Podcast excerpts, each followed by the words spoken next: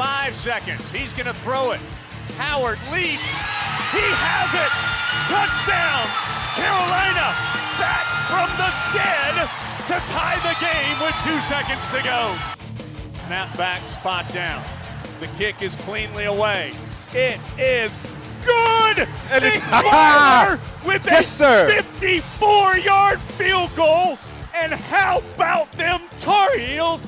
They do it. Here's Kupak. Gives off to Amos. He's got it. He's got it. He's got it. Unbelievable. Unreal. Jordan back to kick. It's blocked again. Picked up. It'll be a touchdown, Carolina, for Gracie Walker. He blocks his second punt and scores his second touchdown of the season. It's fourteen to thirteen. Mister Jordan beat Mister Walker. Bernard fields it at the twenty-six, heading to the far side. Gio at the thirty-five. Gio, he's at the fifty. No, he's not. Yes, he is. Gio, he's going to take it for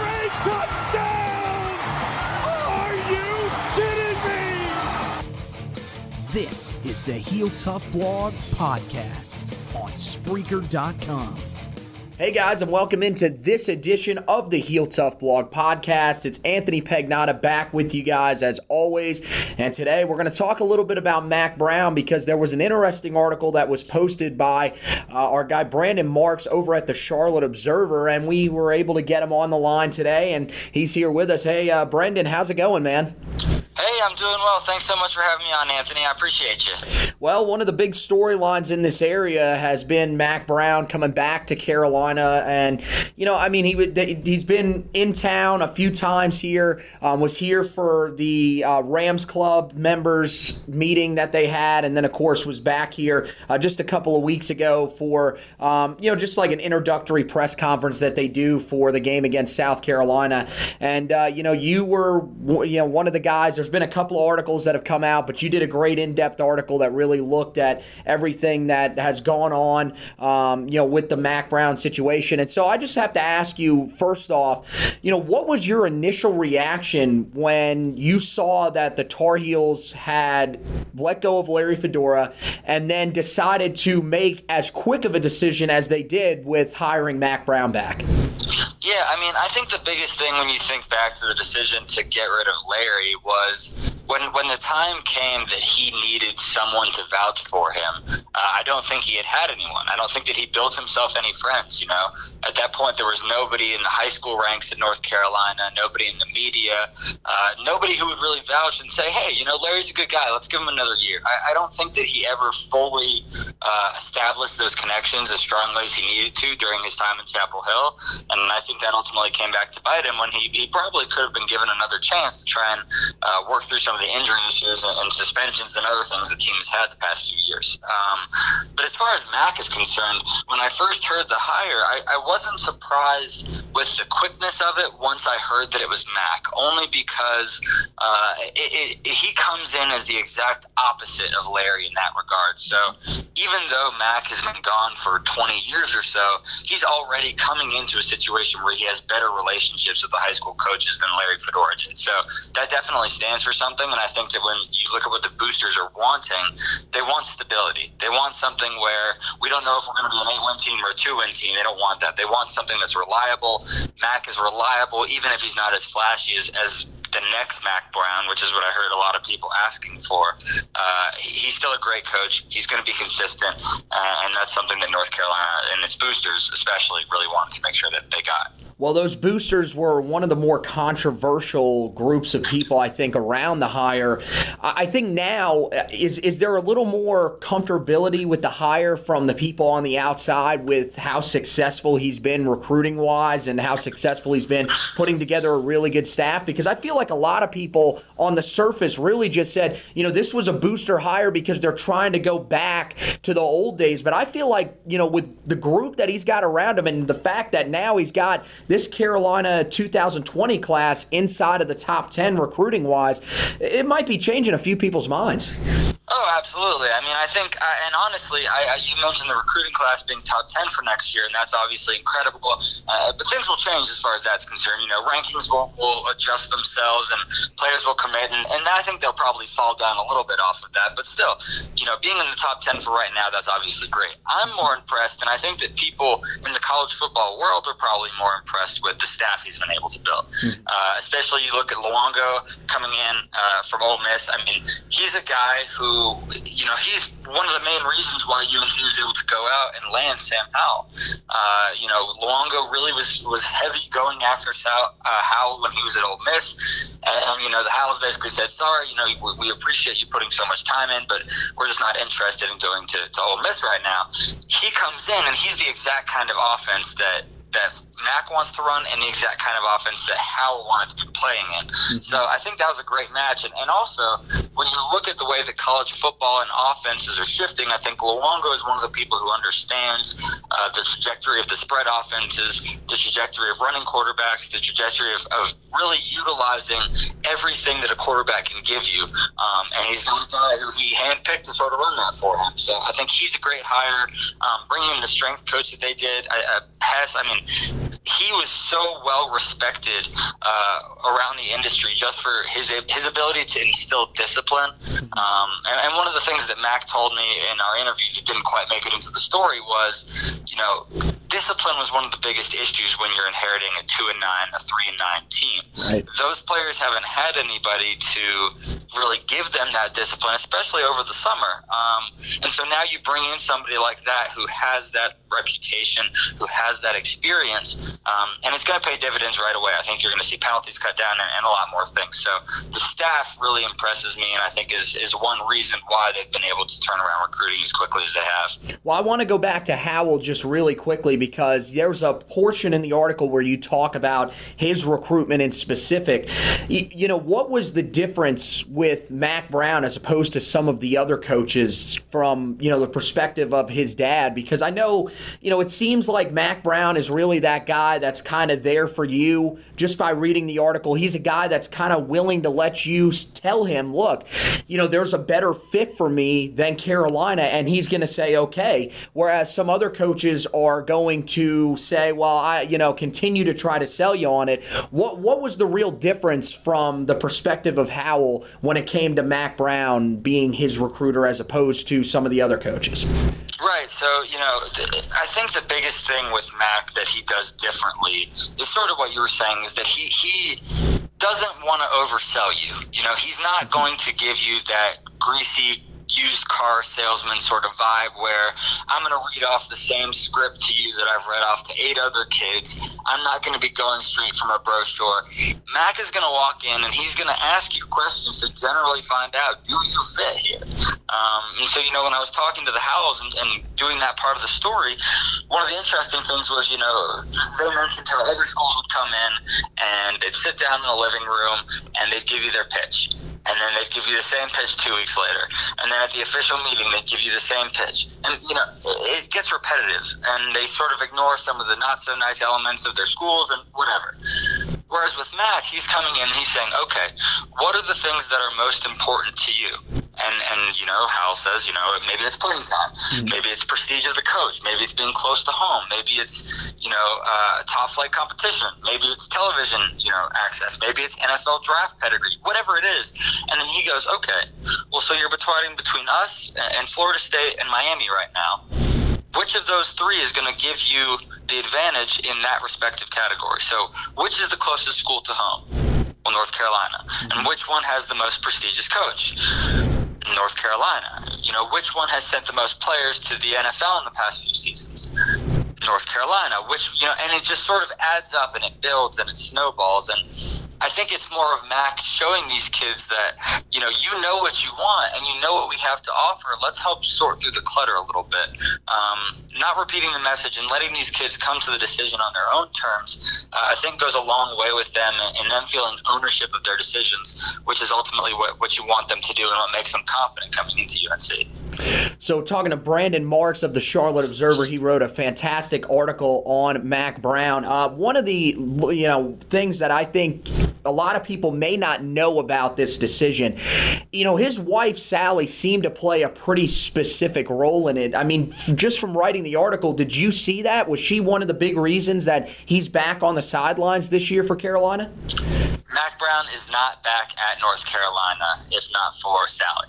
Uh, I mean, when I when I was doing the story and I got to Coach Thigpen and I gave him a call and he said, you know, Sally's the associate head coach. I mean, he's the head coach, but she's right there making every decision with him. Uh, Mack, I've never heard a coach uh, profess himself so strongly for his wife as I did with Mack. And it was really actually sort of touching, um, you know, just to hear someone who even all these years later was willing to put his own career desires, uh, career goals, that sort of thing on hold just to sort of go with what his wife wanted. And, and she, she very clearly told him what his options were. I think it's it's in my story and several others that she told him he could go to the Bahamas, Hawaii, or back to Chapel Hill. Uh, and, and she's been right there with them the whole step of the way. I think her her being back in Chapel Hill has actually been a benefit for Mack. And one of the things he told me in the story was a lot of the times if you're a coach and you go to a new town, um, adjusting can be difficult, not for you because you're being integrated on a day-to-day basis, but for your family because they're not. They're, they're sort of left to fend for themselves while you get pulled away and, and thrown into so much work. But with Sally, it's the exact opposite because while he's reintegrating, she's doing the same with all her old friends, joined the same country club. She's gotten right back into the flow of things, and uh, I don't think that Mack is back if Sally wouldn't have given him the okay. I know that's the case. Um, so she she is a very important figure within that program just for the sort of influence that, that she has over Mack. So if we have learned anything from this interview, it's that we've got to find ourselves a Sally Brown because clearly you're looking for that woman that's telling you Hawaii, Bahamas, or Chapel Hill. I mean, those are three fantastic options right there. Um, but yeah, lastly, we'll wrap it up. It's it's kind of a, a difficult question, I think, for a lot of people to answer because the expectations are kind of all over this place. But when you look at this tenure with Mack Brown, it's supposed to be five years. What would you deem as success in your mind for, for from this regime and, and specifically from Mack Brown himself? If he was to get this team back to bowl games consistently, if he was able to get them into a couple of A C C championship games, you know, where on that spectrum are you? What, what do you think qualifies as success for Mack Brown his second time around? Right. So, I, I, yeah, and like you mentioned, the expectations for Mack, I feel like uh, in reading the takes of various analysts and experts, it's sort of been all over the place to date. Um, for, for me, I look at this first year and I say, if he gets them back to a bowl this year, that's a success.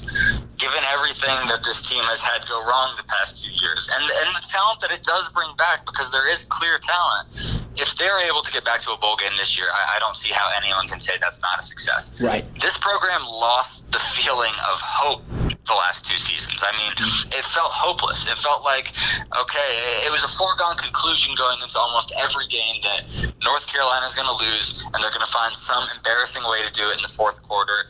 And I think that fight with N C State, fight, if you want to put that in quotes, uh, mm-hmm. I, I think that sort of punctuated everything. So in the in the short term, I think you're looking at that getting back to bowl eligibility, eligibility, excuse me. But in the long term, you've got to look a little bit bigger. And, and Mack Brown is someone who has true national championship pedigree. He has the most wins of any active coach. He's got almost mm-hmm. twice as many wins as Dabo Sweeney at Clemson, which is sort of hard to believe because of how successful Clemson's been lately. Um, but that's also how successful Mack is used to being. Even his last few years at Texas, when they weren't competing for national championships, you're still talking about eight and nine win teams. Right. And if you're reeling that off in Chapel Hill, you, you know, you're doing jumping jacks every single day if you're a booster. um, I think eventually we're going to get to the point where this is a team that is consistently able to challenge for A C C championships. Mm-hmm. I don't know that they're ever going to be able to truly match the resources and facilities and coaching Um, that Clemson has right now, especially if some of Clemson's coordinators continue to stay around and uh, and pass up head coaching opportunities, because I think that's sort of the key to, to Clemson's success as well. Um, but I definitely think we could see a situation where North Carolina is finishing the year ranked in the top fifteen or twenty of the A P poll every year. They're competing for A C C championships. They're, you know, they're stealing wins every once in a while from ranked teams, um, and, they, and and them being ranked themselves. So, you know, if you look back to what Larry Fedora was able to accomplish at his peak, um, with that A C C championship appearance the season thereafter, with Mitch Trubisky being a, a top three draft pick, um, I think that's sort of the standard that Mack sets for himself, and I would be surprised if they don't get to the point where they're in the upper upper three or four teams in the A C C year in, year out. Well, I don't think any Tar Heel fan's going to argue with that, and that would be a fantastic outlook. Hey, uh, Brandon, thanks for thanks for stopping by, man, and just talking about this article. I thought it was fantastic. You guys, if you want to read it, you can go on to the Charlotte Observer's website, uh, charlotte observer dot com, and check it out. Um, and tell them where they can follow you on Twitter so they can keep up with everything that you got going on. I appreciate you, Anthony. Yeah, I'm on Twitter at Brendan R. Marks. Uh, just my name and middle initial is the letter R. Uh, we've got a lot of stuff coming out on charlotte observer dot com. Lots of great stories. Hope you guys come check it out. And uh, looking forward to seeing how this season actually shapes up for Mack and the Heels. All right, Brendan. Hey, thank you so much, man. And we'll uh, we'll, we'll maybe talk to you down the line, uh, especially if you're out there covering the uh, first game of the season against South Carolina. Absolutely. I'd be happy to hop back on. There's going to be a lot of buzz around that one. All right. So we want to thank Brendan Marks of the Charlotte Observer once again. As uh, he mentioned, you can go follow him on Twitter, read everything that he's been writing up for the Charlotte Observer. They do a fantastic overall job covering the Charlotte area when it comes to sports. So go ahead and check out everything they got online at charlotte observer dot com. So that's going to do it for this edition of the Heel Tough Blog podcast. As always, you can find the podcast just about anywhere you can find podcasts. The main sites, you can find it on Spreaker, that's our main host site, and then they got it on iTunes, Google Play, Google Podcasts now, Spotify, iHeartRadio, tune in dot com, and the TuneIn app. Also, radio dot com app has it. Plenty of places you can listen to the Heel Tough Blog podcast. One of the other areas you can listen to it is our website, w w w dot heel tough blog dot com. Just click on the podcast tab and it will take you there, where you can listen to the podcast. Also, that's where the Heel Tough Blog is now. If you guys have been looking for it on Medium, it's moved over to its own website, and we've got plenty of great articles up there now. We got the off-season series that's going on. We're ranking the five tiers of each position group: quarterback, running back, wide receiver, and tight end. Tight end just came out today. Those are all already up on the website. Offensive line, defensive line, linebacker, and defensive back will close out the series. Might also throw special teams in there, just depends on timing. Also, we'll be having our scouting list that will be coming out soon. Again, that is tentative depending on things that go on down the line, but that will be the tentative list that we'll have in place of the guys that we're going to go check out this year um, when it comes to some of the scouting that we usually do each year for the Heel Tough Blog. And also a couple other articles sprinkled in there. Of course, the weekly storylines, we do that every week to help get you guys caught up on some of the major storylines. And one of the other features that we have, you can check it out on the Facebook page. Also encourage you guys to go and like and follow the Facebook page. Also, you can go on to Twitter and follow Heel Tough Blog on Twitter, or if you just want to follow me directly at Future Tar Heel on Twitter. And uh, you can find the new No Huddle updates that we're going to do each week. That'll kind of be like the weekly storylines, somewhat similar, but um, it'll be a, a, the vote version of that, and uh, also uh, there's some other things that we'll throw in there as well. So yeah, check those out. The No Huddle updates, they'll come out each Saturday. That'll be the new feature that we've got going on for the Heel Tough Blog. So once again, want to thank Brendan for stopping by. Make sure that you guys go online and follow him, and uh, thank him for coming on the podcast. We'll put him uh, up here soon and uh, let you guys know anything else that we're going to have going on down the line as we're starting starting to get into the magazine season. So that means that we're going to try to get on Phil Steele, um, somebody from Athlon Sports. Hopefully will stop by, and then we're going to ring up our guy Bill Bender from Sporting News, see if we can't get him on to talk a little bit of Tar Heel football as we hurtle towards the August thirty-first matchup in Charlotte. That will be in Bank of America Stadium. Tickets are on sale on go heels dot com right now if you guys want to check that out. out. Um, and, you know, we're going to have some things that are potentially going on. There's something in the works. So keep an eye out on the events tab underneath uh, the Facebook page, and never know, something might be popping up there pretty soon. So thank you guys for listening. And as always, go Tar Heels.